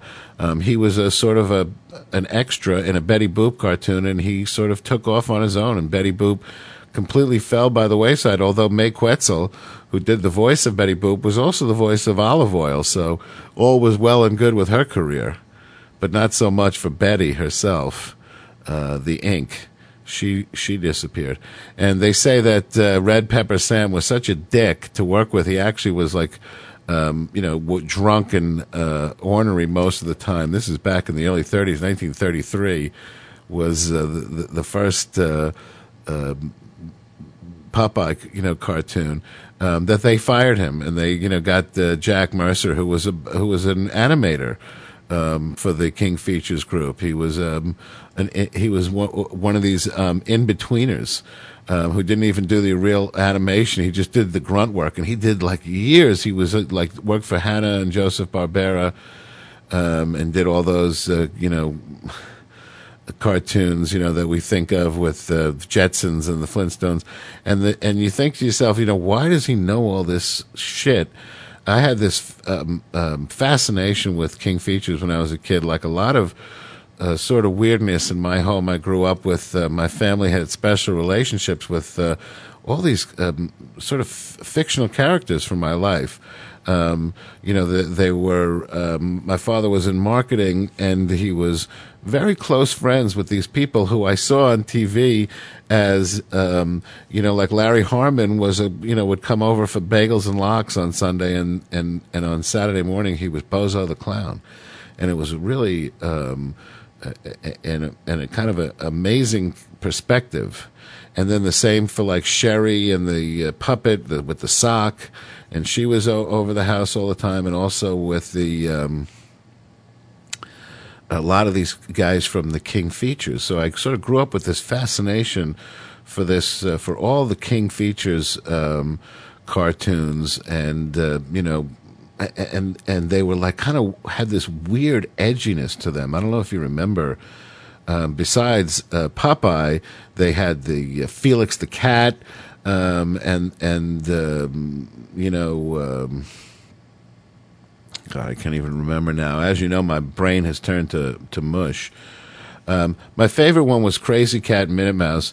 Uh, that this was a uh, this bizarre uh, coupling of uh, lovers. One was a cat and one was a mouse that strangely loved each other, and uh, they were constantly um, chasing each other around. They had this love hate thing going, and they were all like weird black and white and had these very exaggerated.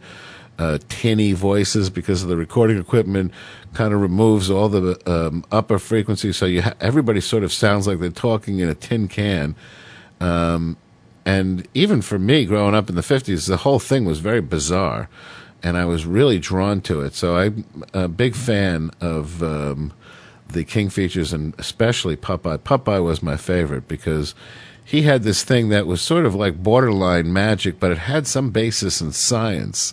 He was a superhero, but he, he didn't, uh, you know, come from another planet, and he did he wasn't exposed to some radioactive goo. He simply ate his vegetables, something that you know we were all supposed to be doing, you know, diligently all the time. And when he did, the reward was just uh, amazing. You're listening to the ravings of a clown on Jester Radio this Wednesday, April the 2nd. The 12 year old boy had finished his homework and was playing a video game when he heard his mother cry out. Rushing to her aid, he found her on the kitchen floor. straddled by a fellow resident of their Prince George's County boarding house. The man's hand wrapped tightly around her neck, the boy said yesterday. I kept saying, Stop, stop, stop.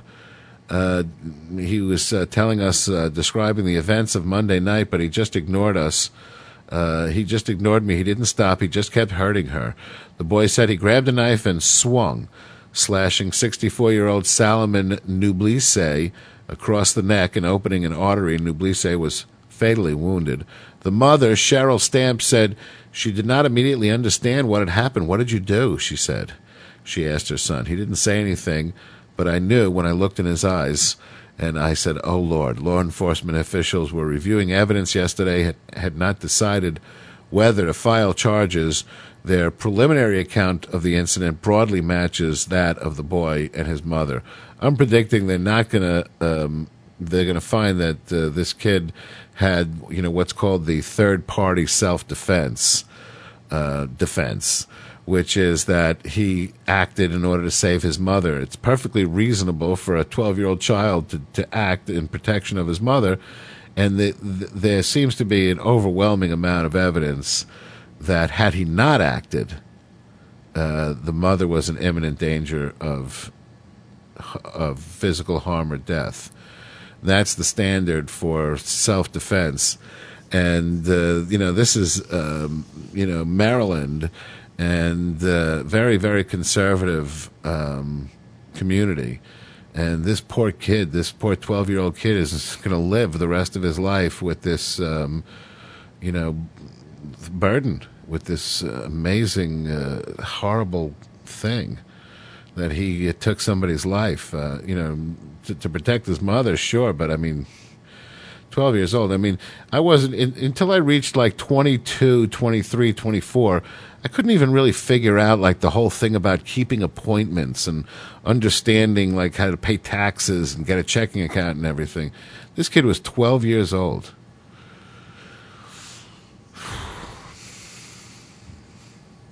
Botulinum neurotoxin type A, which is sold as Allergan Inc.'s Botox, uh, which is a remedy for wrinkles, can move from its injection site to the brain, a study is showing. Scientists injected rats' whiskers muscles with botulism toxin, you know, in their little in their little face where their whiskers are, where they would put it on your face. Tests of the rodent's brain tissue found that the botulism had been transported to the brain stems.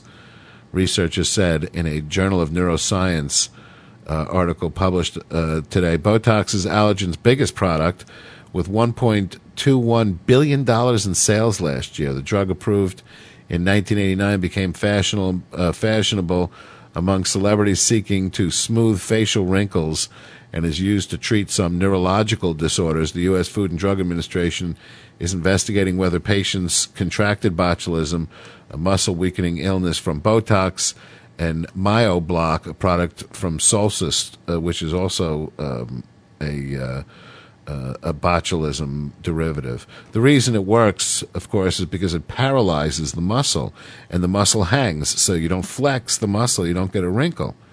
But you know, it has a kind of a look, a, a kind of a droop to it. You know, when somebody has uh, apoplexy, you know, when their one side of their face droops, like after a um, a brain injury or a stroke.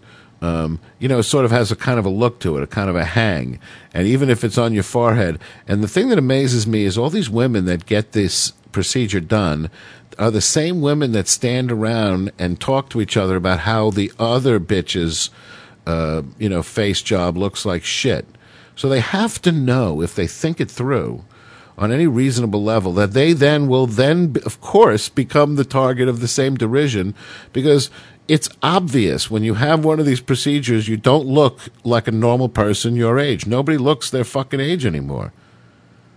The, the, the my ex girlfriend's mother looks like five, seven years older than the than the chick, her, than the woman herself, and she's like, I don't even know how old she is. She's like seventy or sixty-five or something. She looks like she's forty-five.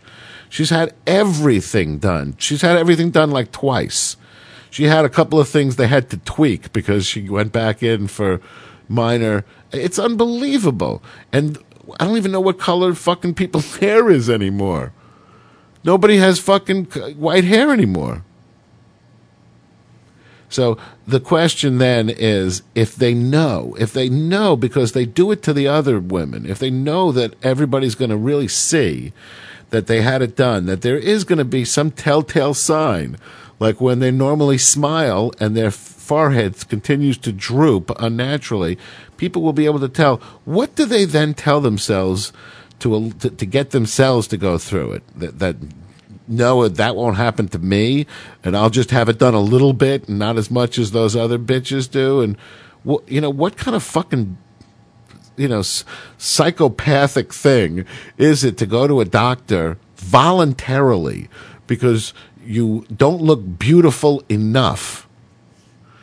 Canadian warbler Celine Dion has canceled her Beijing com, uh, concert after failing to obtain a permit, uh, which is Chinaman code for uh, they're not happy with uh, all this uh, pro Tibet shit that the rock stars are pulling spontaneously at concerts.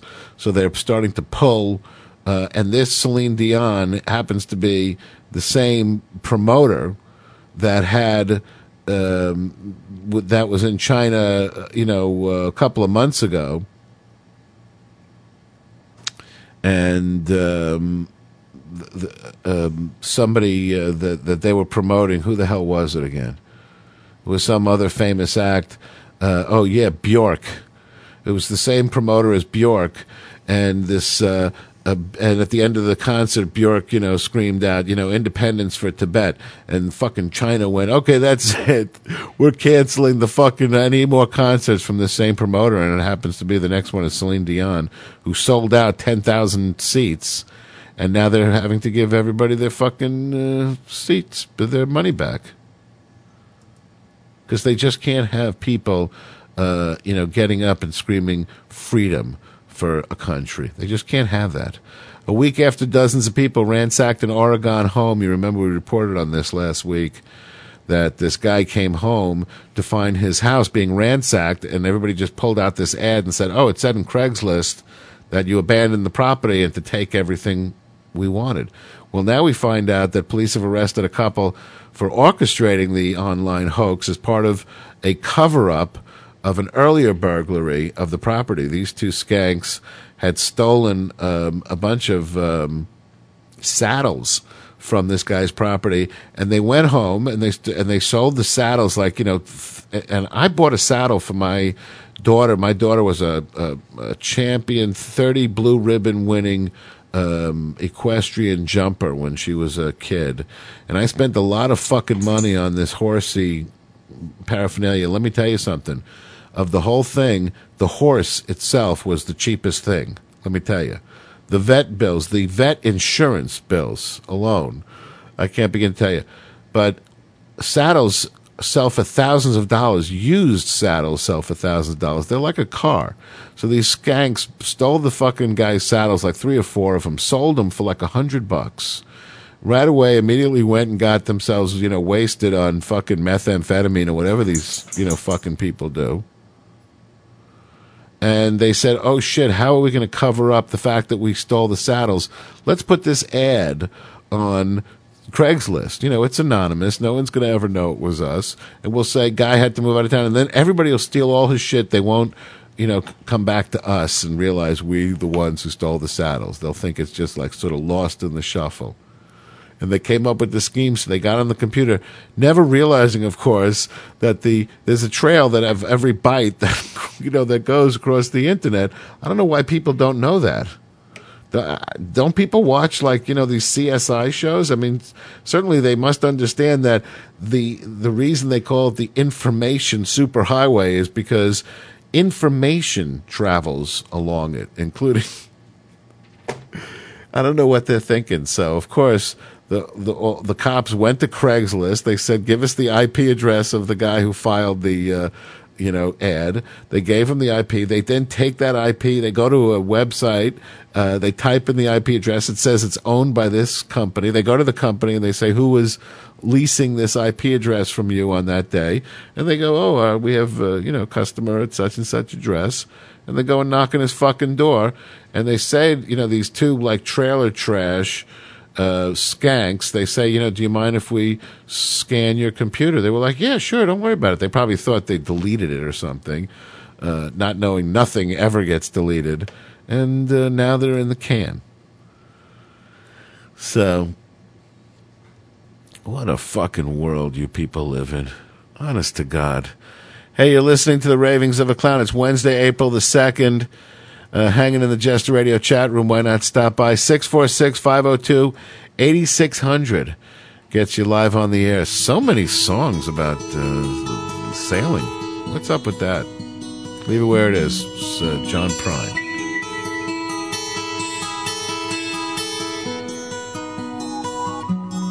I am sailing. I am sailing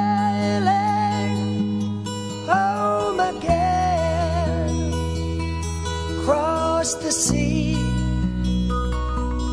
I am sailing stormy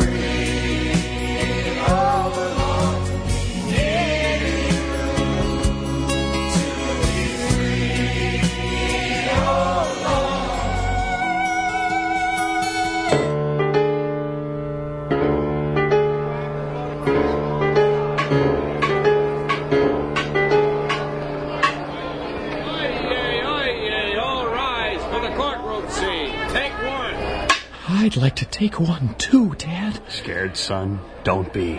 I love you at times like this. I know, Dad, but how can you be an. I mean, I still don't see how you can be my defense lawyer and the people's prosecutor all at the same time. Easy, son. This way I can personally see that you're persecuted to the full extent of the laws. That's my dad. George Leroy, tie Firefighter, please take the stand. Does he mean me? Now stand tall, Porge. There's no.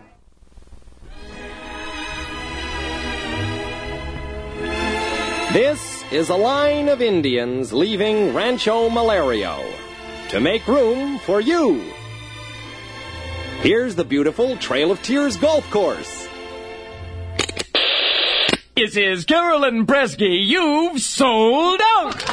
Now let's see just what you bought on this your third day on Hawaiian Sellout. Bob, what's Miss Presky's heap so far? Right, Jack. So far, a complete broken set of color bars for Mrs. B's new home, some leveled mountain skis and water rollers for that fun-filled open season, an unattached Grid 5 stand-up reheater with a smoke window, and now... 300 full pounds of Chef Antoine Southern Fried Glimpse, toasted to golden perfection, cubed, reheated, and returned to water before you're ready, Miss B. And the inside, well, look at that. It's oh. just as lovely. Two shelves where none are needed. And look at that. Close the door and the light stays on. well, how do you feel, Miss Presky? Ah, well, you can afford it now, love. But like the good book says, there are bigger deals to come. Was that the line you took, Lieutenant? I can't. Oh, go ahead. You have to answer this one. can't remember. I Calm down, my times. I boy. can't Our entire remember. defense rests on Major, you not... kindly instruct your client to stop acting, and you could take a couple of lessons in military toughness yourself. Listen, everything went black. I General, no I must insist this went- man is in no condition Well, to I replay can that... see that, Major. Will the recording sergeant read the scene back to him? Yes, sir. Alvarado. Sir, what are we going to do, man? Matetsky, take it easy, Lieutenant. Tire biter, we're gonna go out there and cut, cut, cut, cut, cut. I can't say it. I'm sorry, but I zip, beep. Can you remember now, Lieutenant? Surrogate General Klein, sir. When I signed my contract with you, I fully intended to fulfill its terms with honor, sir. But you never told me I had to go out there and kill anybody. I- Lieutenant, we will not tolerate the use of prohibited language in this court's martials.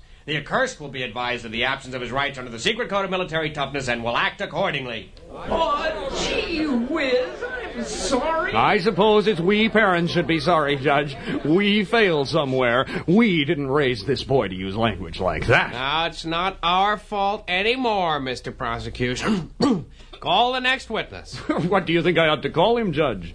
I, I don't know. We don't have a name for him. He never went to school. well, then, the people calls to the stand. You! Don't point at me, Daddy. I'll cut off your finger. No, no, no, no, no, no. You, the, the, the second man from the rear over there. You, you, the man with no shoes. Who, me? You! Mudhead? Oh, golly. You promise to covet property, propriety, plurality, surety, security, and not hurt the state? Say what? What? Take your stand. Now then, Mr. Uh, Head. Hi, Mr. Tirebiter. You know me. Do you know the defendant? Do I know Porgy? And you spend all your free time with him? Sure, except when he's in school. So you don't go to school? Heck no, I'm 30 years old. But you were in school, weren't you? Never. And with your friend Porgy. No. Last night.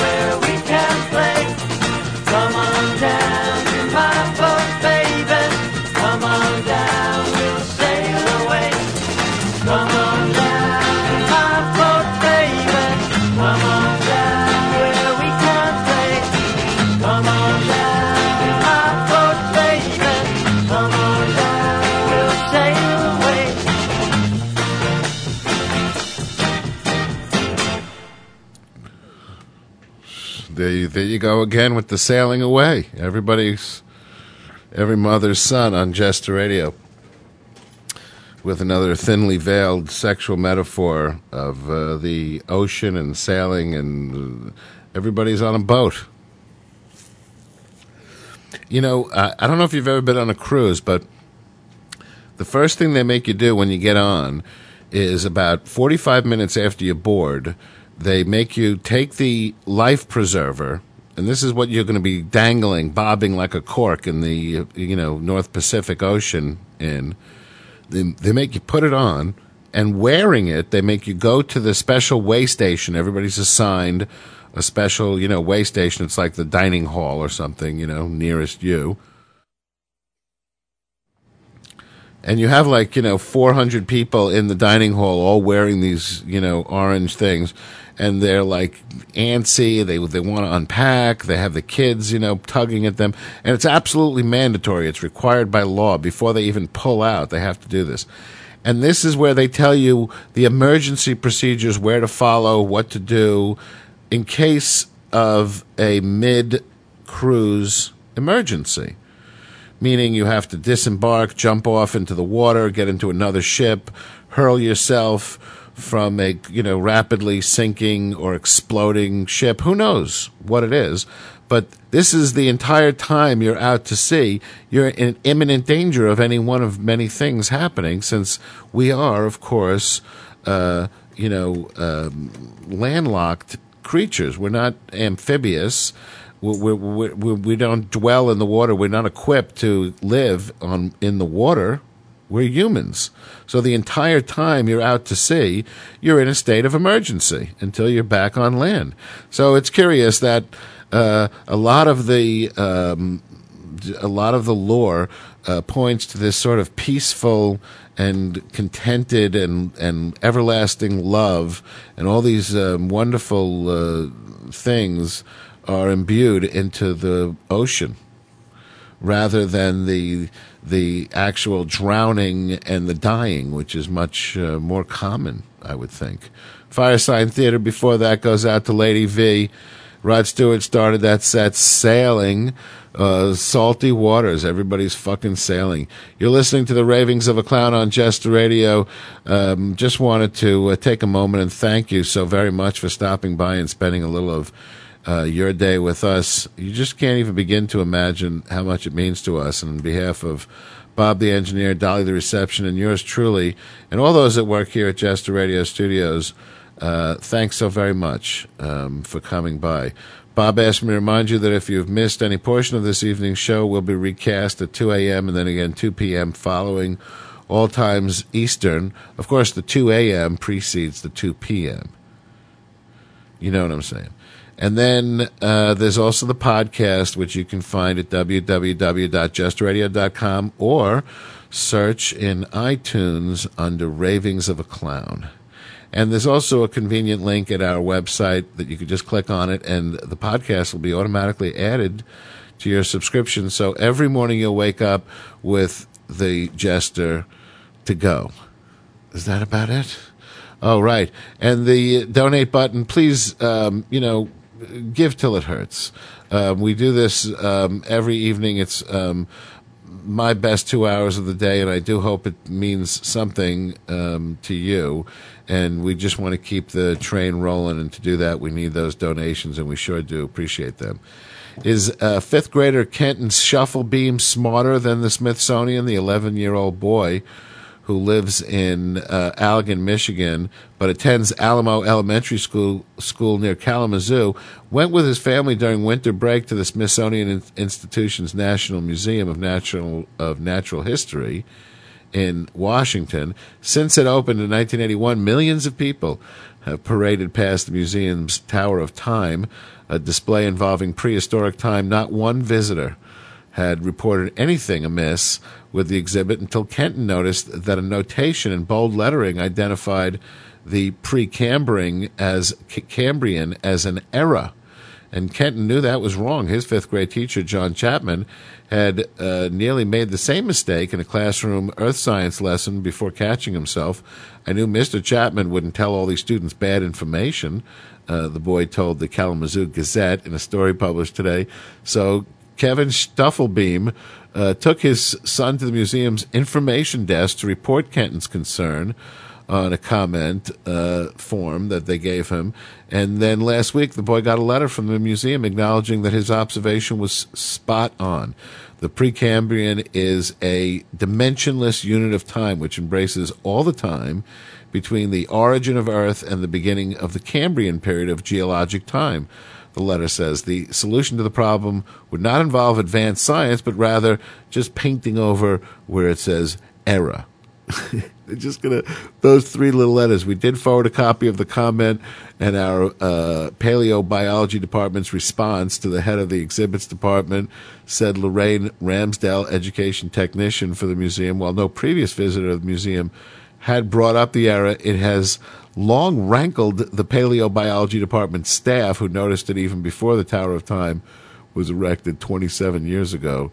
She said the question is why was it put up uh, like that in the first place? So, simple three letter error. Are you smarter than a fifth grader? A burglar who broke into a funeral home tried to fool police by playing dead. But two things gave him away. First, he was breathing, and plus, he wore like grungy street clothes instead of the you know the Sunday best that they uh, that they set you up with when you're uh, in the box. Police say the Crespo um, Spain funeral home uh, today had no idea that the 23 year old Spanish man was trying to steal in the March 17th break in. In a, a small town just outside of Valencia, neighbors living nearby alerted police when they heard the front door of the business being forced open in the middle of the night. Uh, cops arrived with the owner and eventually found the suspect lying on a table in a glassed in chamber used for viewings of deceased people during wakes. The custom here is for dead people to be dressed in suits and nice clothing so that they look presentable. This guy was in everyday clothes that were wrinkled and dirty, the cop said. Uh, he was trying to fake being dead, but then we noticed that he was breathing. The suspect's name was not released. Police said that he served jail time in the past for robbery. The funeral home said it was mystified about what the man could have been after. There's no valuables or cash. It's a funeral parlor. What the fuck was he thinking? Bob is back. The folks at the Fort Worth Museum of Science and History say a two foot long snapping turtle called Bob. What more appropriate a name was located today in a construction area? A worker noticed the dirt uh, caked critter moseying along. Assistant curator LaShawn spotted uh, bear um, said that uh, Bob apparently had been with a group of turtles to be moved last September during renovations at a museum pond, but she believes the 15 pound turtle went underground, at least for a while, when his fellow reptiles were relocated to another part of the museum complex. Spotted Bear thinks recent heavy rain loosened the dirt where he'd been. She said Bob appears a little thin, but he's doing well. He's getting some treats like minnows, and it's he's getting fattened up a little bit, which is good because um, when they make the soup, you don't want them skinny, and that is good, mm, mm, tasty soup. A judge who ran out of uh, prospective jurors in a child rape trial in Lima, Omaha, sent sheriff's deputies to the Walmart to uh, round up uh, surprised shoppers. Three deputies qu- uh, questioned mall walkers and shoppers whether they were Allen County residents and registered voters, and then they just issued them summonses on the spot. If the answers to both questions were yes, deputies handed orders to appear to 12 potential jurors on Monday and 8 yesterday. In 20 years on the bench, this is only the second time this has occurred. Commons Plea Court Judge Richard Warren said summonses were also given to visitors to the Allen County Courthouse where the trial is scheduled. So if you were just sitting around wanting to watch a trial anyway, then they drafted you, including one guy who was there finalizing a divorce.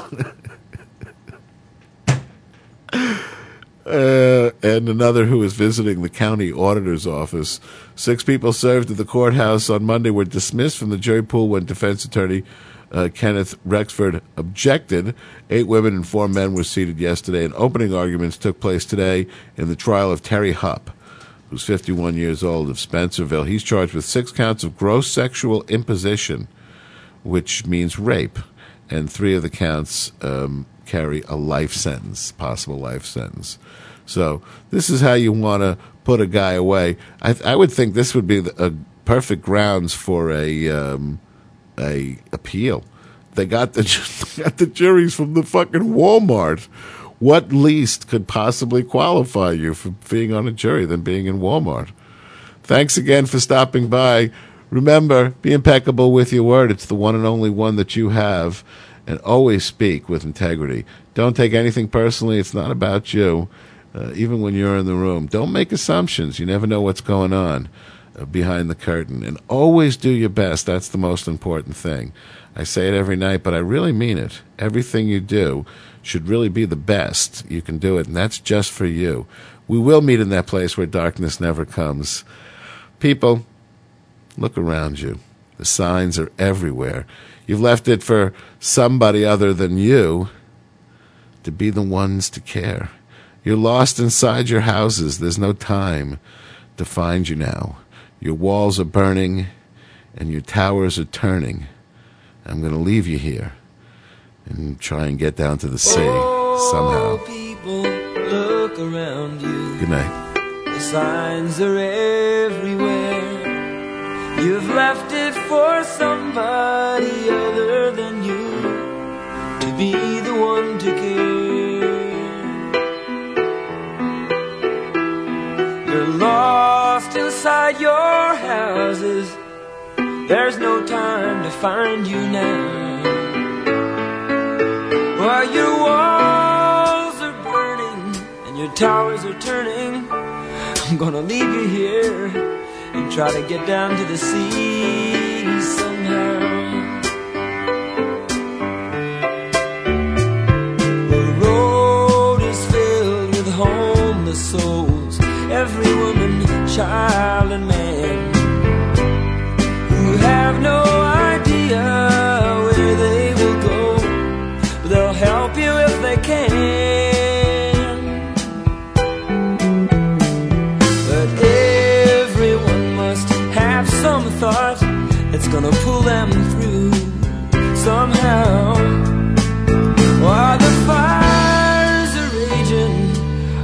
hotter hotter, but the sisters of the sun are gonna rock me on the water now.